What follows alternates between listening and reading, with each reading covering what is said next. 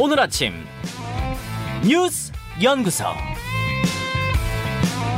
오늘 아침 뉴스의 맥을 짚어드리는 시간 뉴스 연구소 오늘도 두 분의 연구위원 함께합니다. CBS 김광일 기자, 뉴스톱 김준일 대표 어서 오십시오. 안녕하세요. 예, 김광일 기자 첫 번째 뉴스 뭐부터 열어볼까요? 시정연설 보이콧 윤석열 대통령의 국회 시정연설 오늘 오전인데 민주당이 거부하기로 최종 결정을 했죠. 그렇습니다. 오늘 오전 10시에 국회 본회의장에서 시정 연설이 있고요. 이게 윤석열 대통령이 취임 후에 첫 본예산 심사를 앞두고 국회 협조를 요청하는 자리입니다. 네. 대통령실에서 일단 먼저 막판까지 고심, 고심을 했어요. 음, 민주당이 반발하고 있는데 여기서 대통령이 직접 강행을 할지 아니면 한덕수 국무총리 시켜서 대독을 시킬지 어, 이런 논의들이 내부에서 있었는데 네네. 최종적으로 강행하기로 어제 결정을 했습니다. 그러니까 대통령이 가는 쪽으로 결정을 했어요. 예. 여기에 대해서 민주당은 일단 수용을 거부하겠다 이런 방침이에요. 음, 어, 어떤 형태로 거부할지는 본회의 전에 있는 의원총회에서 최종 결정을 한다라고 하고요. 어떤 식으로 보이콧할지 그러면은 어, 일단 들어갔다가 중간에 퇴장할지 아니면 아예 안 들어갈지 예. 뭐 이런 식의 방법. 예. 그런 식 포함해서 그러니까 안 들어갈지 아니면 항의를 한다면 어떤 식으로 항의를 할지 들어가서 뭐 피켓팅을 할지 아, 아니면 안 들어간 채로 본회의장 밖에 있는 로텐더 홀에서 뭐 어, 기자회견 같은 걸 할지 음. 이런 것들을 어, 오늘 의원총회에서 논의해서 발표를 한다고 합니다. 네, 네. 시정연설 전에 보통 사전 환담이라는 게 있거든요. 네. 뭐 대통령, 오부 요인, 국회의장단, 여야 지도부가 다 같이 모여서 뭐 이렇게 조금 분위기도 풀고 음, 차 한잔 마시고. 예 그러는 자리가 있는데 네. 여기에는 민주당 지도부는 불참할 가능성이 커 보여요. 음. 민주당이 지금 상당히 격앙이 돼 있거든요. 그러니까 어제 민주당사 내의 민주연구소 그 김용 부원장 자리 압수수색한 거 네. 거기에가 결정적인 한 방이었죠. 그렇습니다. 아침에 온- 우리 뉴스에서도 살짝 전해드렸는데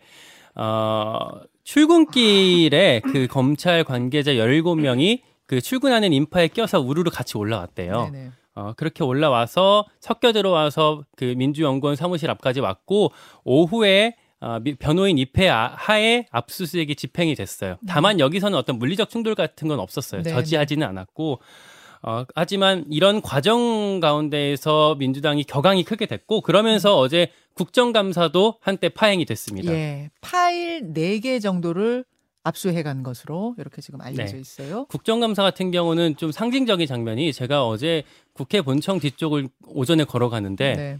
그 담배 흡연장 앞에 막 북적북적 한 거의 한 수십 명, 백 명 가까이가 사람들이 많, 많이 서 있더라고요. 누구예요? 거기가 그런 데가 아닌데 공무원들이 네. 국정감사를 받아야 되는데 이제 국정감사가 중간에 끝나거나 아니면 민주당 의원총회 결정을 기다리는 동안 어. 밖에 나와 있는 거예요. 아, 어제 그러니까 압수수색 되고 나서 바로 국감 보류했잖아요. 네. 일단 보류. 예. 그동안 이제 피감 기관 음. 직원들이 서성이고 있는 모습. 그러니까 할지 말지 정해지지 않고 있어서 뭐 그냥 담배만 태- 태우고 있었던 거고 얼마나 혼란했는지 어제 상황을 좀 보여주는 장면이었습니다. 그러네요. 김준일 대표. 예, 어제 민주당 의총한 다음에 이재명 음. 대표가 당사 앞에 와가지고 기자회견을 했는데 거기에서 이제 눈물을 좀 보였습니다. 울먹였죠? 울먹였죠. 그래서 비통한 심정으로 이 침탈의 현장을 외면하지 않고 지켜보겠다라고 했는데 이게 아무래도 지지층에 대한 어떤 호소 이런 걸로 이제 뭐 해석이 됐어요. 근데 이 눈 물을 가지고 이제 여당에서는 집중적으로 공격을 했어요. 그래서 박대출 의원 같은 경우는 페이스북에 음. 네. 과거 이재명 대표가 바- 눈물과 관련해서 비판한 정치인들을 비판한 사진을 쫙 모았어요. 어. 그래서 박근혜 대통령에게는 박, 가짜 눈물이라고 매도했고 이완구 전 원내대표가 세월을 유가족 앞에서 흘린 것도 눈물이라고 비아냥댔고 유승준에게도 눈물에 약간 한국인의 착한 심성을 악용했다. 진짜 눈물이 맞냐? 눈물 쇼 아니냐? 이렇게 했고요. 뭐 권성동 원내대표도 눈물도 때와 장소에 맞게 흘려야 진정성을 인정받을 수 있다. 예, 극단적 지지층을 자극하는 심파일 뿐 이렇게 좀 악어의 눈물 뭐 이런 말들이 막 쏟아졌습니다. 네, 네. 그래서 지금 전체적으로 보면은 윤석열 대통령은 뭐 어제 대통령실 입장도 그렇고 오늘 뭐 시정연설은 뭐 예정대로 한다라는 거예요. 그래서 이게 이제 왜 그러냐면은 시정연설을 보이콧하면은 그 책임이 조금 더 민주당에게 많이 이제 갈 것이다라는 거고 이제 이제 그 예, 예산안이 이제 달려 있잖아요. 이제 법에 따르면은 예산안은 11월 30일까지 맞춰야 되고요. 12월 1일에 예산을 합의를 못해도 본회의에 자동 상정이 되고요. 그런 다음에 이제 그거는 이제 다수 다수 표결로 하기 때문에 민주당이 협조를 안 하면 예산이 통과가 안 되는 거죠. 여기서 궁금한 거. 그러니까 오늘 예산안에 대한 설명을 하러 대통령이 오는 건데 그 자리는 보이콧하기로 민주당이 결정했는데 음. 이게 예산안 처리 문제와도 연계가 되는 거예요? 연계하기로 한 거예요? 아니면 그건 또 별개예요? 그거에 대해서 공식적으로 입장은 없지만은 예. 현재 상황으로 보면은 예산안 통과가 매우 어려울 것이다. 그래서 일각에서는 준 예산이라는 얘기가 나오고 있어요. 준 예산이 뭡니까? 준 예산은 뭐냐면은 12월 31일까지 예산안이 아예 본회의를 통과를 못할 경우에는 음. 다음에 돈을 써야 될 거 아니에요. 음흠. 그러면 전년도, 그러니까 올해죠. 올해의 예산 그대로 똑같은 금액을 아, 쓰는 일단. 걸로 일단은 쓰는 일단, 건데 네, 이게 네. 1960년 제도 도입 이후로 준 예산이 한 번도 없었습니다. 아, 그래요. 그러니까 어떻게 해서도 통과를 시켰어요. 그러니까 이 사상 초유의 준 예산 사태가 벌어질지 좀 주목을 해봐야 될 것 같고 그 외에 뭐 세제 개편안 그리고 정부 조직 음. 개편안 이런 것도 올스톱 될 가능성이 매우 높아졌다. 그러니까 11월에 예산 전국이 있고 지금 말씀하신 것처럼 만약에 아, 12월 1일까지 안 되면 정부안이 올라가고 최악의 경우 이제 준 예산까지 편성이 되게 될 텐데 이 과정이 아 이, 이 벌어졌을 때 사실 되게 혼란스러울 거 아닙니까? 음. 그러니까 지금 여야에서 이렇게 강대강 대치하면서 싸우고 있는 그림들은 네. 이 상황들이 벌어졌을 때 이건 당신 탓이다. 민주당 탓이다, 국민의힘 탓이다. 서로 탓을 하기 위한 그림을 그리기 위한 전초 작업이다. 예, 작업이라고 볼 수가 있겠습니다. 오늘 국민의힘 김기현 의원도 나오시고요. 민주당의 박범계 의원도 인터뷰 준비하고 계시고 이런 상황입니다. 그 이게 이제 오늘 시정연설이 제일 큰 뉴스잖아요. 사실은 이 시정연설 보이콧 시 예산안 거부와도 연계되는 건지는 제가 박범계 의원한테 직접 질문하도록 하겠습니다. 어제가 국감 마지막 날이었어요, 김광일 의원. 이 아, 그, 김광일 기자.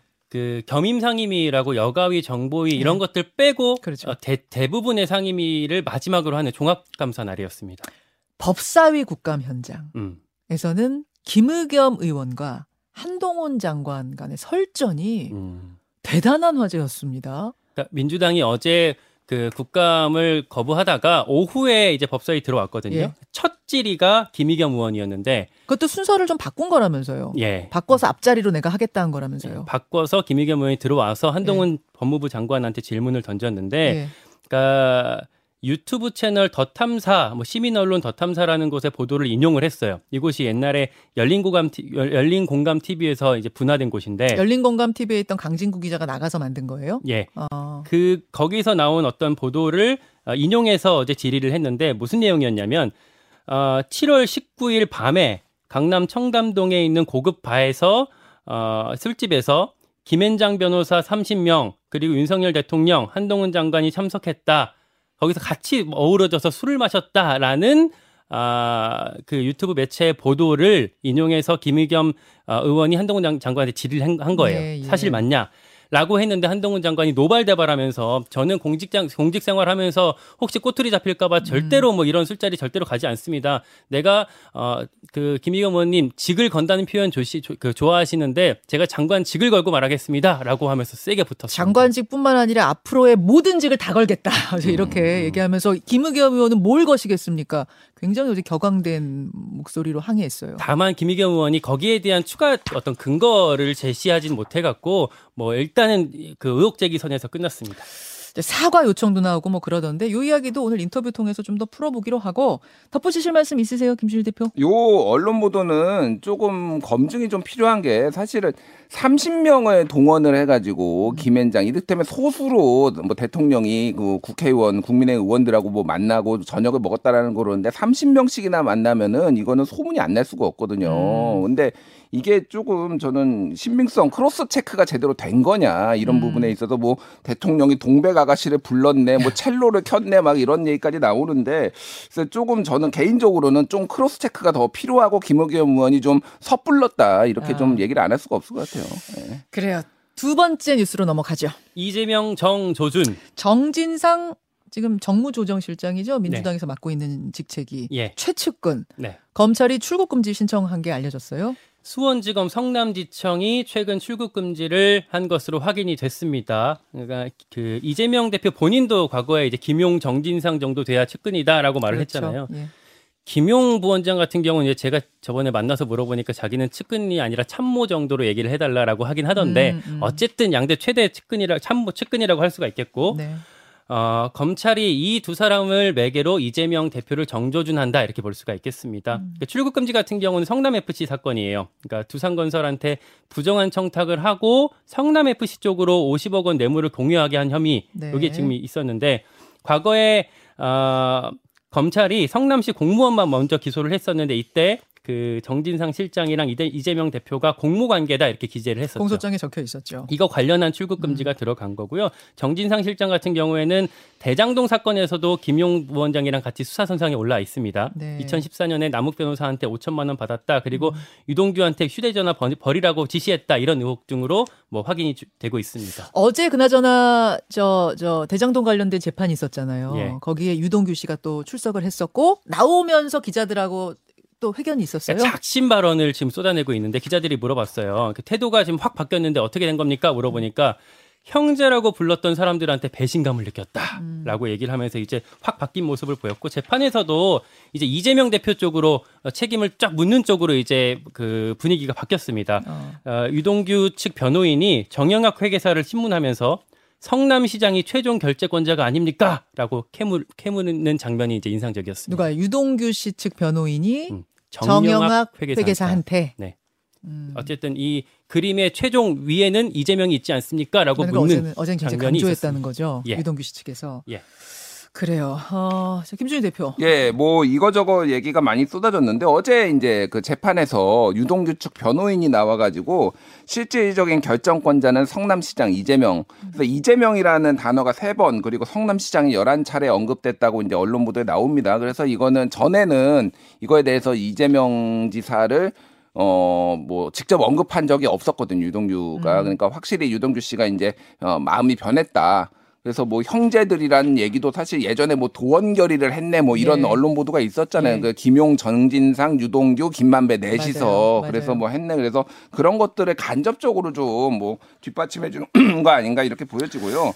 몇 개가 지금 뭐 언론 보도가 지금 나오고 있는데 일단은 검찰에서 김용 부원장이 목동하고 여의도 갭 투자를 한 자금을 캔다라는 보도가 나왔어요. 뭐냐면은 월급이 이제 300만 원 정도였는데 네. 그 2015년에 목동 신시가지에 7억 9천만 원에 김 부원장이 어, 구입을 했고 아파트를 음. 그리고 2017년에는 여의도 시범 아파트를 14억 5, 500만 원에 사들여서 뭐 이제 전세를 줬는데 이게 도대체 갭 투자가 다 전세를 준 거라서 도대체 월급 이거 가지고 어떻게 한 거냐? 본인은 지금 서초동 살고 있다면서요. 예. 그러니까 이거가 지금 불법 정치 자금을 수수를 해가지고 한 게 아니냐 과거부터 그 부분을 이제 추적한다. 검찰이 흐름을. 지금 보고 있다 뭐 이런 거고 정민용 그 변호사 같은 경우에도 뭐 계속 일치하는 진술 8억 원에 대해서 남욱이 전달하라고 해서 나는 전달했을 네. 뿐이다 그래서 8억 원이라는 숫자는 계속 나오고 있고 또 하나는 어저께 이제 눈에 띄었던 게 채널 A 뭐 중앙일보 등등에서 썼는데 김문기 유족 김문기 씨 이제 그 고인이 된 김문기 씨 유족한테 이재명 캠프 관계자가 정확하게는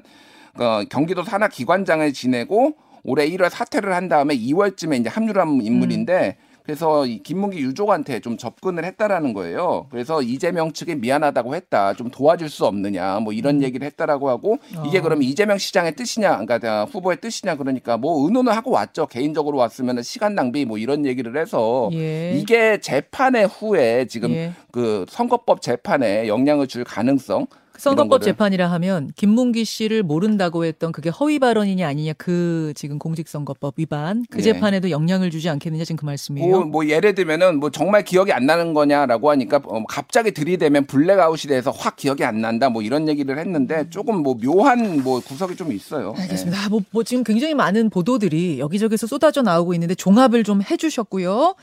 아, 오늘 인터뷰 통해서 이야기는 조금씩 더 풀어보기로 하고 김강일 기자 마지막 뉴스요. 실내 마스크 벗을 때 아니다. 코로나19 얘기인데 다음 달부터 겨울 재유행이 시작될 수 있다 뭐 이런 얘기가 나오네요. 신규 확진자가 최근에 많이 늘고 있습니다. 일단 어젯밤 9시 기준으로 4만 2천 명이 하루에 나왔어요. 네. 그 이게 그 전날 동시간대 집계치가 13,000명이었는데 3배 수준으로 늘었어요. 하루 만에 세 배가 늘었어요? 예. 그리고 지난주 지지난주만 해도 하루에 어. 만 명대가 많았는데 지금 4만 명까지 예. 치고 올라온 상황이고요.